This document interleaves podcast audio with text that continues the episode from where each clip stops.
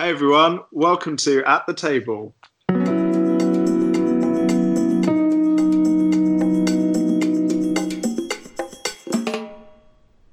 Welcome to episode six of the podcast. We hope you're enjoying it as we keep reading through the Easter story.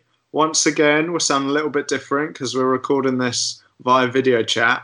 So it's very much a digital virtual table, but we're still at the table. Just a little shout out for our social media channels. We would love you to follow us on there and also to join our Facebook group. So to find us on Instagram, we are at the table underscore podcast. On Twitter, we are ATT underscore underscore podcast, double underscore. And to find our Facebook group, go to Facebook, type in Faversham Salvation Army, and you should find our group under that Facebook page, um, the At the Table Facebook group.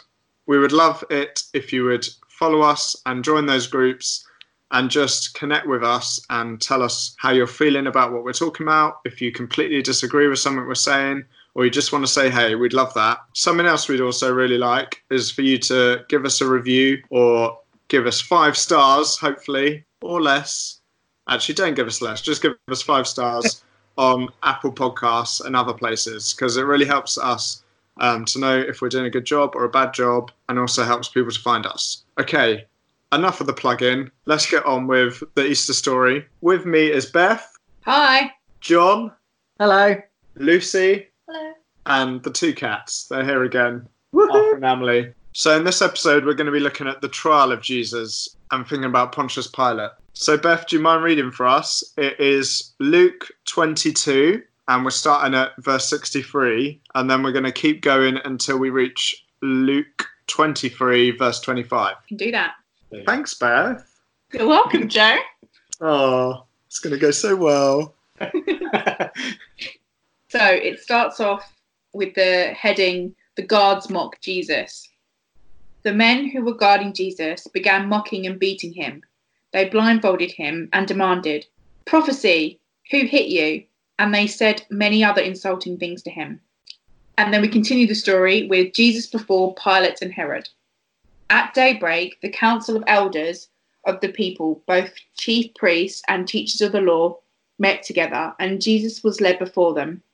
If you are the Messiah, they said, tell us. Jesus answered, If I tell you, you will not believe me. If I asked you, you would not answer. But from now on, the Son of Man will be seated at the right hand of the mighty God. They all asked, Are you the Son of God?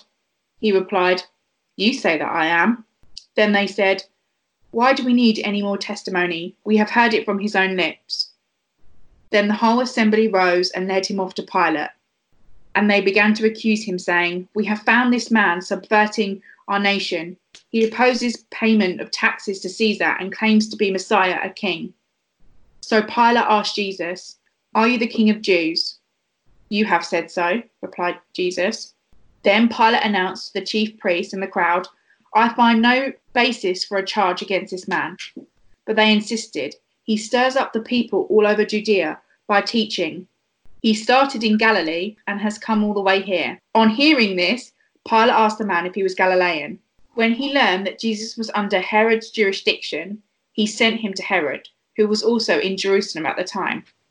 When Herod saw Jesus, he was greatly pleased, because for a long time he had been wanting to see him.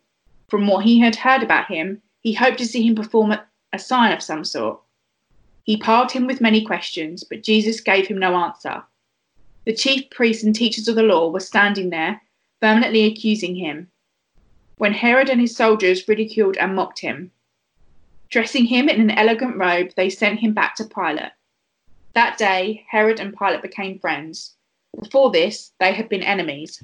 Pilate called together the chief priests, rulers, and people and said to them, You brought me this man as one who was inciting the people to a rebellion. I have examined him in your presence, and I have found no basis for the charges against him. Neither has Herod, for he sent him back to us. As you can see, he has done nothing to deserve death. Therefore, I will punish him and then release him. But the whole crowd shouted, Away with this man! Release Barabbas to us! Barabbas had been thrown in prison for insurrection in the city and for murder. Wanting to release Jesus, Pilate appealed to them, but they kept shouting, Crucify him! Crucify him! For the third time he spoke to them. Why? What crime has this man committed? I have found him in no grounds for the death penalty. Therefore, I will have him punished and then release him. But with loud shouts, they insistently demanded that he be crucified, and their shouts prevailed. So Pilate decided to grant their demand. He released the man who had been thrown into prison for insurrection and murder, the one they asked for, and surrendered Jesus to their will. So, what do you guys think about the way that Jesus answers the questions that are put to him, like, "Are you the Messiah?" and "Is it true that you're King of the Jews?" What with the when he says, "If you say I am," Yeah, he kind of gives it back to them. yeah. What do you think about that? I don't know. Sometimes I read it and I think it's kind of a little bit almost like, you know, um, this is coming from like a teacher experience. Uh, When I was in school and I would say something to the um, a student and they would go, "Well, you said it." Like it's almost kind of cheeky, Mm. Yeah, then- but I don't necessarily think that's what Jesus is doing. But it just it just reminded me. I think it's interesting that he's very much placing it on them in a sense of, well, if you say I'm the son of man, why are you? Why is that a bad thing? You know, it's almost saying, is it so wrong that I am the son of man? You know, if you say I am, what does that mean for you? It's kind of he's. It's almost like very directive, kind of personal things to kind of cause this inner conflict with them. Being son of God. Yeah. Did I Got say really- son of man? Yeah, I got really confused. Sorry. So, sorry, son of God. Correction.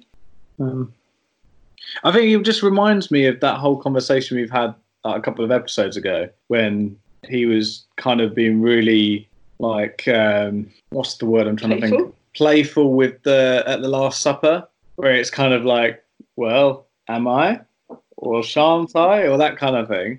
And it's almost like he's bringing that side back out. Yeah, a bit mysterious. Yeah. elusive. He loves an That's the aloof comment. Yes. But I would have loved to have been a fly on, fly on the wall in that because it would have been really interesting their reaction because they want him to confess Yeah. so much so that they can get him, you know, killed for treason or whatever, blasphemy. And that's the thing, isn't it? It's clever on Jesus' part because he's not giving them what they need. Because if Jesus said yes, then they have every authority under the law to do that. But he doesn't give them what they need. And he Pilate says that he can't kill him, and Herod does. So they find no charges because Jesus never directly says it. So it's it's clever. I just like how he says, like, you say that I am. So it's almost like, well, you're the one who's been saying for the last few weeks that I'm the son of son of God, and you've been watching all my healings, and you know you've accepted it, and now all of a sudden you're like, you know, oh, we want to kill him for it. They didn't accept it. That's the point. Yeah, it's like you say it's like you know it's almost taunting them isn't it and Mm. saying you're You're- saying i'm not so what are you saying now that i am is if i am are you accusing me it's it's really funny isn't it what do Mm. you guys think Well, I, I've just been thinking about it, and it feels a little bit like Jesus is treating the trial as beneath him almost, you know, like it's not worthy of his answers or his time. But I think there's something else that's occurred to me is all along this journey, he's he's letting things happen to him. So he mm. knows that all of this stuff's got to happen, but he's also not actively bringing it about. He's it's Judas who who betrays him. It's other people who carry him off. It's other people who try him. Even in the trial, when he has a chance to change the course of this, he doesn't really interfere in that. So on one hand, it's a bit like he's saying, "Oh, this has nothing to do with me. This is your trial, your human little activity that you're doing." But on the other hand, he's not getting in the way of that happening either. He, you know, Mhm. he knows that this is what's supposed to happen to him, and he's letting that take place. Hmm. It's like you only watch a film and you know, or I find it's more when I rewatch a film and you know what's going to happen. Normally in like comedies or you know something, someone does something stupid, and you're like, oh, if you just didn't do that, the whole this whole thing wouldn't have happened. Do you know what I mean? Mm, And it's like now the crowd are saying crucify him, and Pilate is saying, but I haven't got anything to pin on him. mm, And it's like if you just stuck with that, yeah, the whole course of history would have changed. The world would be a completely different place if that just one. Because he did try and fight it. He did try and say, "I can't find anything to pin on him. I'd have no reason to crucify him. But Pilate bowed to the will of the people, which was a whole nother story. But if he had just hadn't done that and stuck with what he'd said originally, just yeah, everything would be different. And I mm. just find myself like willing it to be different. And it's like like when I rewatch a film, I'm like, oh, just don't do that. Then I'm like, but I'm watching this film. There'd be no film if they didn't do that stupid thing. like they have to do that stupid thing for the story to happen. And Mm. it's like I'm willing myself while I watch that film for it not to happen because I'm cringing or whatever. And rereading this, I'm like willing the words on the page to change. Like, just, Pilate, just don't, just don't do that. yeah. But it's too late. But I always wonder if Pilate is a person who supports Jesus in some small way, or is he just a person that really believes in fairness? It's like it's like uh, in a kind of criminal trial, and there's a difference between whether someone's guilty and the kind of trying to make sure they get a fair trial thing.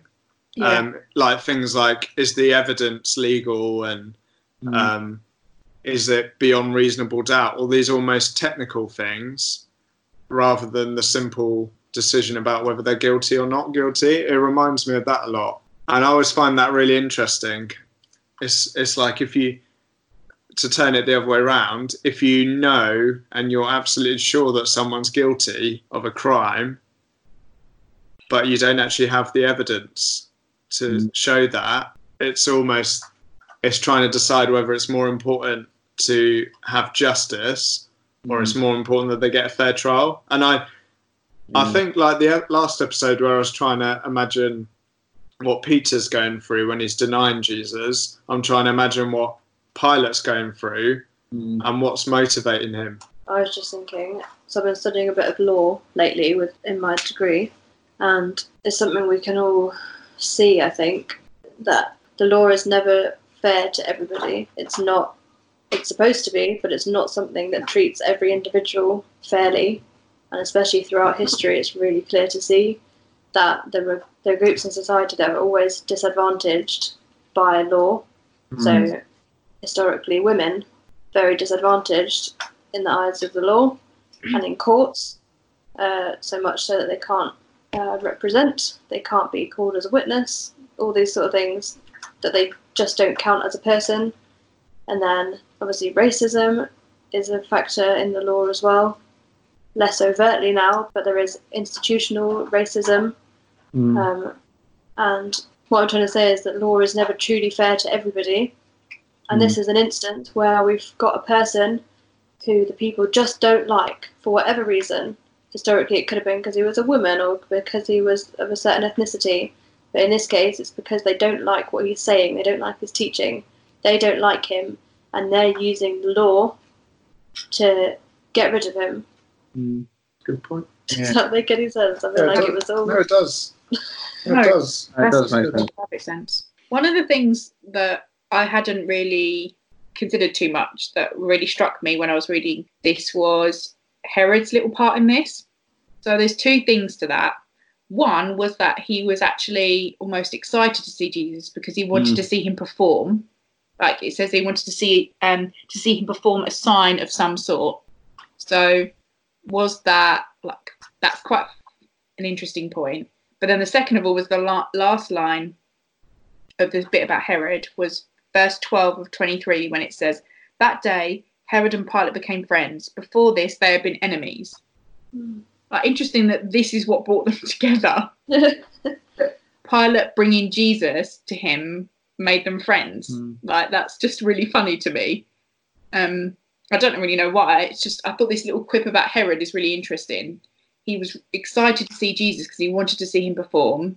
And is that because he was, was it like curiosity or was it he just wanted to see that it wasn't true? Like, there's so much to that, I think. Mm. So is this the same Herod? I assume it's not the same Herod that was around when Jesus was born. It's got to be. How many I don't Herods think are it is, there? though, is it? It, I don't think it is. I think I've got a feeling that the other Herod dies, didn't he? But So I was- 30 what- years later, it could be. I've got this feeling if it wasn't, if it was the same Herod, I feel like we'd have seen him continuously throughout his life. Well, I was going to say, I had no I idea like- Herod was in the Easter story. Yeah, I feel like that first King Herod goes, and that's when it becomes safe for like newborn Yeah. boys and stuff. Here we go. Herod the Great, client king of Judea, who built the second temple, and in the New Testament orders the massacre of the innocents. And then we've got Herod Antipas, tetrarch of Galilee and Perea, and in the New Testament orders the death of John the Baptist and mocks Jesus. Doesn't say that's the one that kills him, but Because to be fair, in this different ones. Translation, um, actually, in what we're reading, it doesn't say King Herod, does it? It just says Herod. Mm. Mm. Yeah, true. Yeah. So, so they are different people. Yeah. But if I was Jesus, I would have a rule that I just don't talk to people called Herod. Yeah, there'd be a massive trust issue. But also remember, Jesus, when he's sent to him, he knows this is the one who killed John the Baptist. Oh, yeah. Because John the Baptist died before Jesus. Mm. So it's like, you know, John the Baptist was not only was it his cousin, he was also, you know, quite closely affiliated with Jesus. Imagine, you know, you you've just been arrested, you know you're about to die, but then not only that, you're about to go in front of the man who's murdered your cousin. Like that's that's almost quite. I would, I definitely wouldn't want to answer to him. Mm. I, and no wonder he didn't, you know, I mean, I, I don't think Jesus would have performed a sign for him anyway because he didn't do them to prove that he was the Son of God. He did them for like restoration. He did them for the person's like sa- to save the person, but not for glory. But it's almost like you know when you read plots of stories and you think, oh, that's just a, another knife in the, isn't it? Mm. It just adds to the level of kind of pain, I guess. I don't know, if pain's the right Yeah. word. Does that make sense? yeah. Yeah, it does. Yeah, going back to the crowd thing, I do think that's so interesting because I remember as a child, um, kind of hearing this story in school and stuff, and you, I think your instinct is to just think, oh, the crowd, what an absolute bunch of idiots! They don't know what they're doing. How could they be so cruel? They don't even know Jesus personally. All of this kind of stuff. But I think as I've got older, I, I think actually, would a modern crowd be any different? I think we see that all the time. That kind of um, there's almost a bandwagon thing, isn't there, on so many issues? Yeah. Um, you know, we see that on social media all the time. We see that in politics. Not to get into any specific issues now.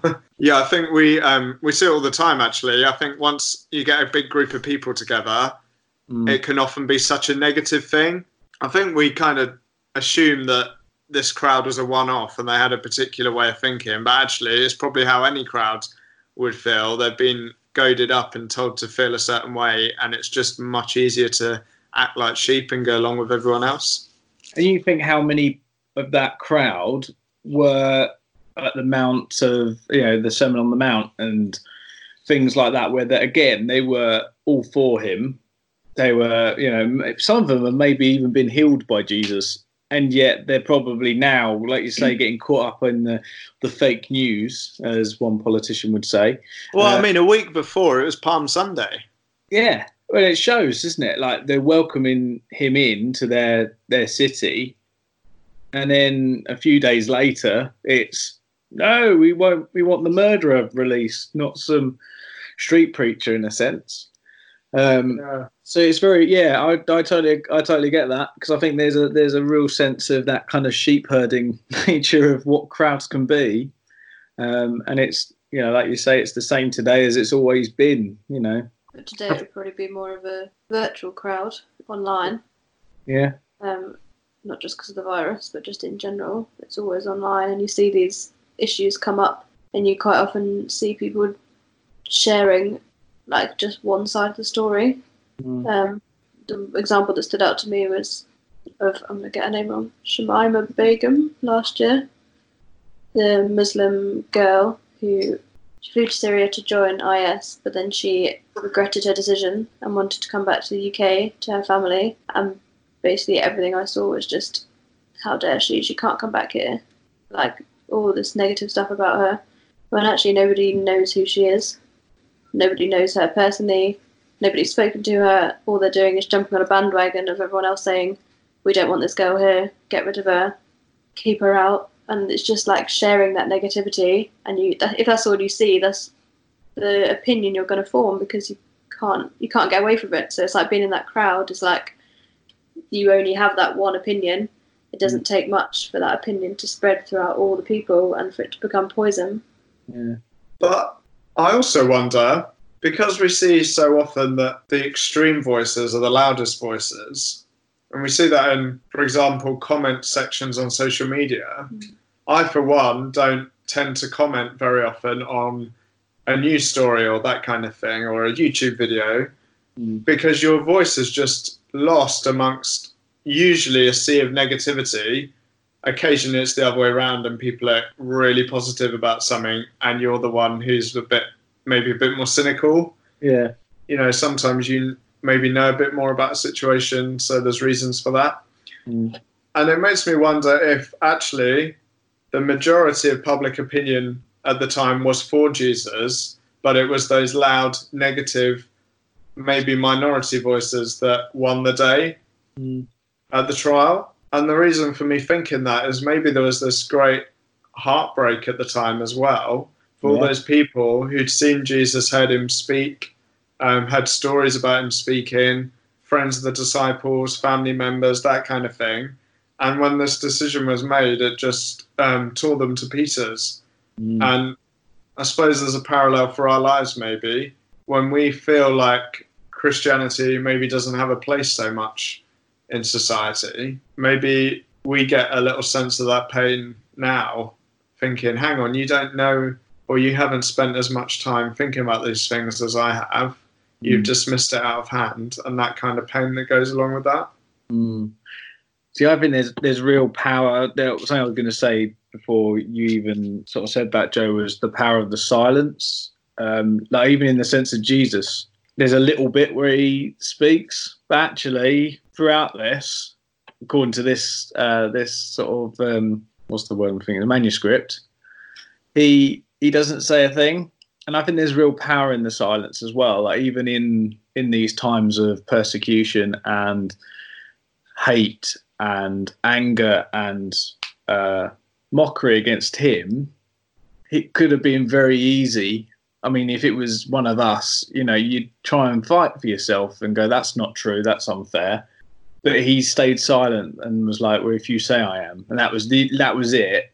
Or he doesn't say anything at all. And I think, yeah, and like you say, I think there's also that silence from his disciples and those people that did follow Jesus and those people that did believe in, in that he was the son of god that this silence is so powerful and i don't know if there's beauty in that i think there is but yeah i think there's just it, that really stood out for me just sort of as we're just kind of looking through and just seeing everything he had to deal with all these people that he came into contact with he stayed silent Um, yeah, so many thoughts just been like going through my head. I think one of the things that um, I have always thought, and it's often spoken about quite a few times in a lot of commentaries and a lot of um, messages I've heard about Jesus being brought before this stage, and is that the the people are doing this because they're a little bit at a discord with Jesus because perhaps he's not doing what they thought he was. Um, remember like the language at the time that people often used for him was like the king as the savior and they didn't realize that that would be a savior of their souls and a savior of them for eternity and in heaven. They thought it meant somebody to free them from oppression of the roman rule. And so when he's not done that they're a bit like well he's just this man who's saying all these things he's not actually yeah he's, he may have done a few miracles but he's not you know he's not going to do this grand thing, so he might as well just be crucified. So I always think about that and how it was perhaps their discord at him not being what they wanted him to be, Mm. and that that's very much of what we do with Jesus. You know, we place Jesus in our box.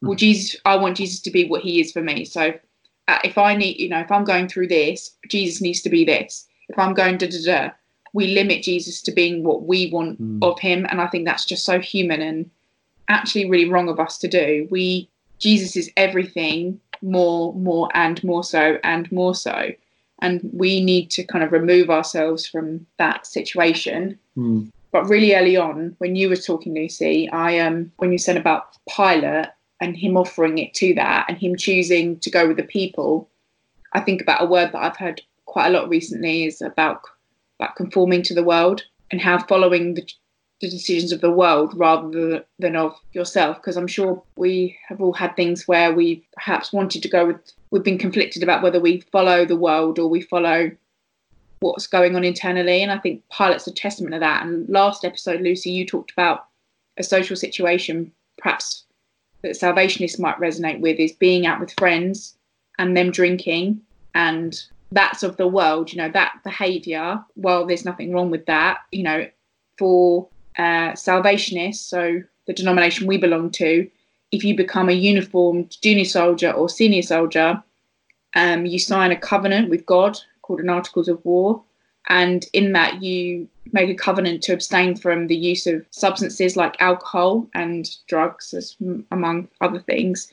And that can be a conflict there you know. It's this do i follow the, do i turn to the world or do i turn to what i know in myself? And often how often do we turn to the world? And we go to the world for answers. And that's what pilate did. He what's the answer for this? He just turned to the people. He didn't turn to what internally he was battling because we see here that he clearly was didn't think it was right to do that. Mm. but it's so easy for us to for us to do that and it's a real lesson. And actually i don't think when people really bash Pilate i'm always a bit like i, I wouldn't be so that to that because we do that so very often in our world. We we look to answers for the world when we actually should look to jesus and we are we are so very often do that. Yeah. Yeah, I was thinking the same. I actually feel so sorry for Pilate being in that position because he's got I don't know how many hundreds of people in front of him that he's trying to please, but then he's also got a man's life on the line, mm. and it's actually so difficult to try and please that many people. Like even there's four of us here. If we tried to decide where to go for dinner, we would have conflicts, wouldn't we? Like there's four people trying to make one decision. He's got hundreds of people out there and he's trying to make a decision that he's not very comfortable with, and it's it's so difficult. I mean, I've I've only been a manager at work for a couple of months, and I manage maybe fifty people, and it's so difficult trying to make sure everybody is happy with something, and you never achieve that. You can never achieve that. You implement something that you have thought through, you've thought about it for weeks, months, you've been thinking about this, and you implement the thing that you think is going to be the best solution or whatever it is. And I guarantee you there will be unhappy voices. There'll be people that pipe up and they don't like what you've done, even though you've battled over it for hours and hours. And that's just human nature, isn't it? We can never all agree on the same thing. So I Mm. feel so sorry for Pilate in being in front of those hundreds of people. And even though they seemingly had one voice, he disagreed with that voice, but he still went with the will of the people, and that must have been so difficult for him. Mm. And I wonder how much guilt he had after that. Yeah. What effect that had on his life and his faith, and just yeah, the rest of his life really. Mm. because in a sense he was he was really damned either way because if he didn't if he freed jesus would you have had an uprising would they have revolted these people? Would the what would the religious leaders have done? Would there have been you know an issue with them? You know they could have caused they could have said to the people you know he's against us he's not for us let's rise up against them. So Mm. yeah. Part you know some people may disagree but pilate isn't the enemy in this. You know the devil in this moment satan to- took over those people and allowed he sought and he and through that pilate was led by satan in that way through the, the people's voices being louder.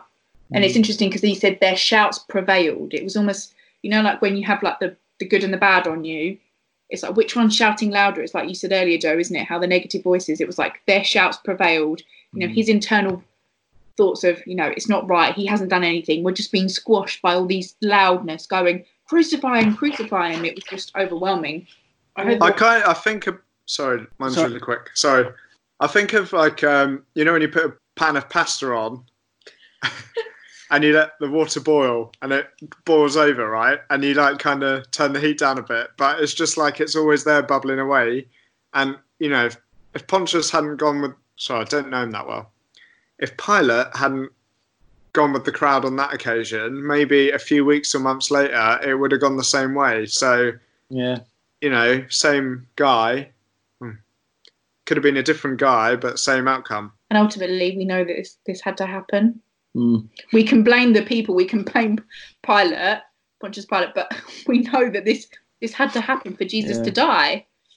And I think we can't get lost up in the detail of these things. And yes, it's important to consider and to think about them as people, and they are people at the end of the day.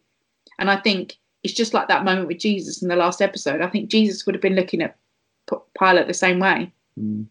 Saying, "I know, I get it. You know, this is this is God's will. This is to Mm. happen." I think um, something that I mentioned in the last episode, and I keep it, um, is that TV shows and and films. They're a great way of kind of being a bit of an insight into what it could have been like. And um, I think it was the Bible series, which was on was it BBC? Yeah. Um, at this point, I remember it because at the time I thought this was really interesting. Was that they had kind of the crowd, and they were like, "Oh, so who wants Jesus to go to the cross kind of thing. And you could hear people saying, no, no, Barabbas goes to the cross. But you could see the religious leaders getting people up, almost like hitting people to say yes. And that's always stood out. So this whole moment of, I'd love, to, again, love to have been there to kind of experience that atmosphere. Like, were there actually maybe 70 30 of people actually going no send barabbas jesus is innocent but then people being turned for the fear of their own life um, Yeah. and again it's just the whole thing of um, you think of yourself in that moment i think we'd all we'd all do that like actually would i Mm. want to die just over someone potentially getting arrested kind of thing does that make sense um, Yeah. You're in a situation where you're in a conversation and everybody seems to be agreeing on the same thing, and you're like, "Am I the only one that disagrees with this?" And you don't feel like you can speak up because you're like, everyone else is like on this side of the fence, and I'm Yeah. on the other side, so I don't feel like I can put my voice out there. But then actually, if you knew that a lot of those people didn't mean what they were saying, and you weren't the only one, you'd be able to speak up. So Yeah. I think it happens to us all, in even the most innocent of situations. Yeah. exactly I thought like totally just sort of when you were saying that, John, about how all these were the no's, you know, were there more people wanting to say, you know, actually save Jesus and kill Barabbas, but they were fearing for their own lives, you know. Jesus had just been arrested. You know, the disciples could have been among this crowd, wanted so much to scream out and say no, but for fear of their own lives, because if they said yes, would they be arrested too? And would that the same outcome the same of outcome and Yeah. that fear could have been um, just instilled in them. And it doesn't justify their actions of No. course but you can totally understand you know if the disciples or any anyone was there that wanted to shout out but just for fear of their own lives couldn't. They were watching jesus about to be crucified for nothing. So they knew that that totally could happen to them too. It's not like you know now for us for most part we know like you said lucy we get a fair trial in things but in this case they were just about to see that that wasn't really going to happen. If jesus was to be crucified there was no real even the lawmaker said there is nothing for me to se- send him to death. There is no evidence. So these Mhm. if they shouted no. They could go to death for the same thing. Mm. that's scary. Yeah. It's not a world but as as people of privilege you know we are we live in in the united kingdom in a a system of law that has a fair trial. We have a right to a fair trial under human rights. We're also you know we have money. We have two men on this panel. So that's for us that's not something we can really ever relate to. You know we go to court we testify. There is nothing against us at this time i'd hope that would ever defame my voice or my testimony or my evidence. So we can't really understand that can we Yeah, but it does still happen around the world, doesn't it? You see it all the time in the international news. People have been imprisoned for speaking out against something or for having a view on something. And for us, it's just so alien that somebody could be arrested for an opinion or for something so small. Mm. But it, it does happen. And throughout all of this, what would I have done? Would I have stayed silent? You know, and we say like in today's world where so many, so many people in the world that they live in, like Beth said, you know, we're very privileged where where we are. How many people have to stay quiet because if they do make a comment or whatever, they could they could be killed for it. As we heard before, if the we are silent, the stones will cry out. Mm. Where was that? I can't remember. That was in. Um, oh, where was that? Joe, where was that? Well, that was in one of our previous episodes, wasn't it? That was Yeah. that the Palm Sunday one, I think. Yes, Yeah. it In the was. first episode, Yes, it was the if first. people are silent, the stones will cry out. And in this particular instant, the people were silent. Mm, But also, so is Jesus. mm. But I didn't hear any stones crying out, so I'm not really sure what that refers to. It just came to me. The stones do cry out when he dies on the cross because the earth shook. Yeah, they do. Yeah, Hmm. Oh. things split. Don't yeah. Or maybe it's scraps.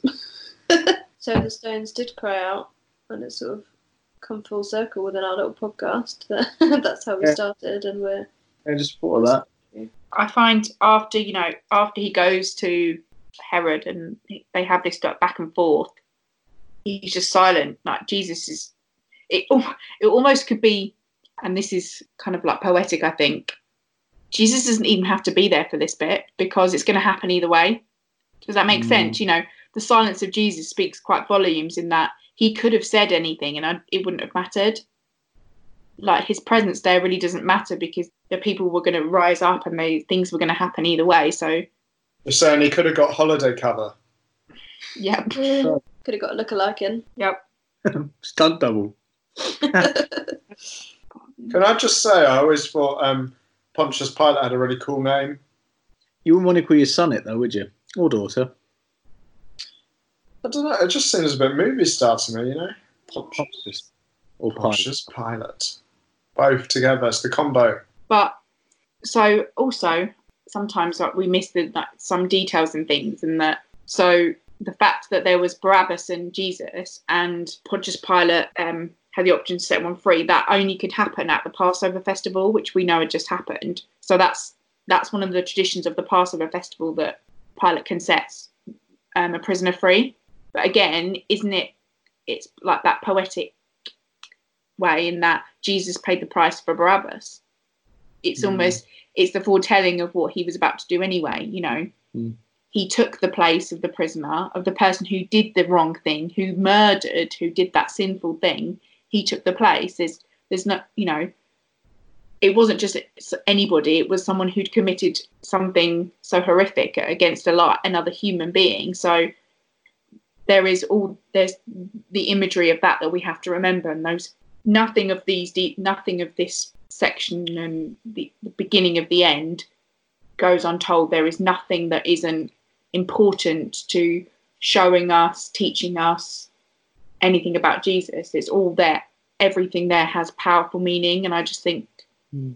I love when we look at this because you just read over these verses. So sometimes you can, sorry, just read over these verses and read them like a, just another story that you know so well. But it's so important for us to think about these things because this just reflects so much of what we need a reminder of and need to understand again in the story. Hmm. hmm Imagine being Barabbas in this moment. Like, Yeah. would would you be thankful to Jesus, or would you not even care about Jesus in that moment and just be like, "Oh well, I'm free"? Mm. And that's that's a big thing for me because I think you know this guy who has created a lot of hateful and hurtful things in the past. is on the verge of, you know, as many would say, getting what he deserves, getting a taste of his own medicine. And this Jesus guy comes along and takes his place, like Beth said, you know, it's, it's almost like a foretelling of what he's about to do for all of us. It's interesting because Jesus doesn't get a say in taking Barabbas's place. Again, just like he doesn't get a say in being crucified in general. And I think maybe that has an impact on how Barabbas reacts as well, because it's not like it's something that Jesus does out of love. It's something it's a decision that's made for him. Yeah. And we know that um, Barabbas was there because of starting a riot and for being a murderer. And it is it would be interesting to know whether he changes or whether whether he remains the same. Mm. I just think that's a really interesting character that we don't really hear about, but only in that short space of time, where it's almost parallels of him and Jesus, isn't it? Like Jesus probably caused riots, but in a good way, if that makes sense. Uh, I think you know, Jesus probably caused a bit of an uproar because he's coming in as the you know certainly is you know from Palm Sunday into where he's at now. He's sort of journeyed through into this city on a triumphal entry.